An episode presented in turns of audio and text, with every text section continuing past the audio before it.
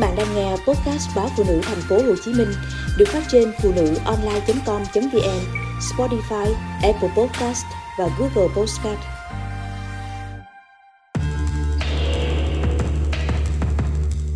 Mắc bệnh lý nguy hiểm vì bổ sung chất xơ sai cách.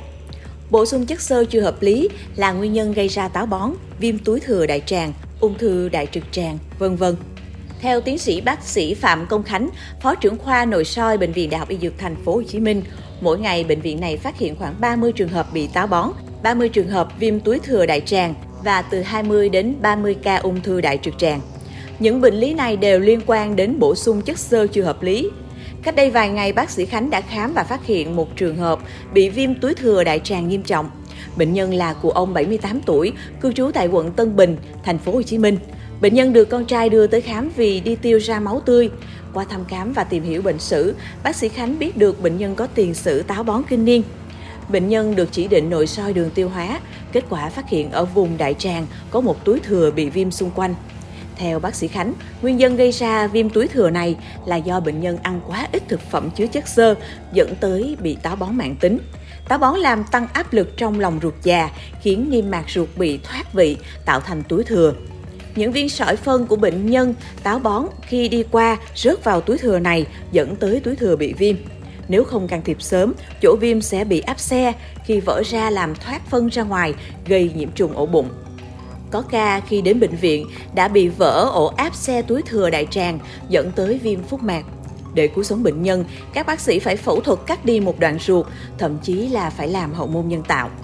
Nếu bệnh nhân rơi vào trạng thái sốc nhiễm trùng thì nguy cơ tử vong rất cao. Hiện nay tại Việt Nam, tỷ lệ ung thư đại trực tràng đang xếp thứ ba trong các loại ung thư thường gặp. Một trong những nguyên nhân chính là tình trạng táo bón lâu ngày gây ra. Khi phân được lưu giữ lâu thì ruột sẽ hấp thu những chất độc nguy hiểm, khiến nguy cơ bị ung thư gia tăng. Chế độ dinh dưỡng không cung cấp đủ chất xơ cần thiết cho cơ thể là căn nguyên gây ra bệnh táo bón. Tuy nhiên, cũng chính vì lo sợ thiếu chất xơ, lười ăn rau trái, thích sự tiện lợi nên nhiều người đang sử dụng các thực phẩm chức năng dạng viên sơ thay thế. Việc lạm dụng viên sơ để thay thế hoàn toàn nguồn chất xơ từ thức ăn tự nhiên có thể lợi bất cập hại. Bác sĩ Khánh cho biết, không ít bệnh nhân tới khám bệnh chia sẻ, họ đã tự ý dùng các viên bổ sung chất xơ mà không lường trước được những hệ lụy khi chưa tham vấn bác sĩ. Hiện nay, thực phẩm chức năng viên sơ chia làm hai dạng là chiết xuất từ thực vật và sản phẩm từ phòng thí nghiệm. Sản phẩm chiết xuất từ thực vật sẽ có giá rất cao, khó có thể tiếp cận được với tất cả các khách hàng. Như vậy đa số sẽ là sản phẩm từ phòng thí nghiệm vì giá thành sẽ rẻ hơn. Và đương nhiên, những gì không từ thuần tự nhiên sẽ có những tác dụng phụ không mong muốn. Tiếp đến, người cao tuổi hay người có bệnh lý nền như tim mạch, tiểu đường, bệnh lý mạch máu não vân vân.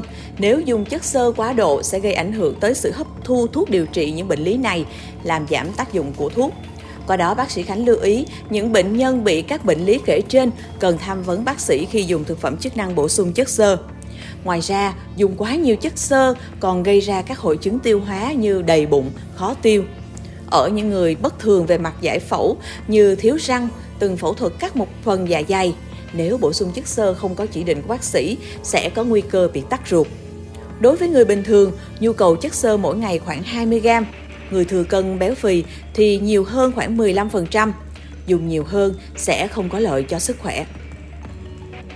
Theo các chuyên gia, khi không sử dụng rau củ quả mà chỉ uống viên sơ sẽ khiến cơ thể mất các vitamin và khoáng chất. Bởi viên sơ thì chỉ có đúng chất xơ, nhưng trong thực vật, ngoài chất xơ còn chứa các chất chống ung thư, chống oxy hóa vân vân.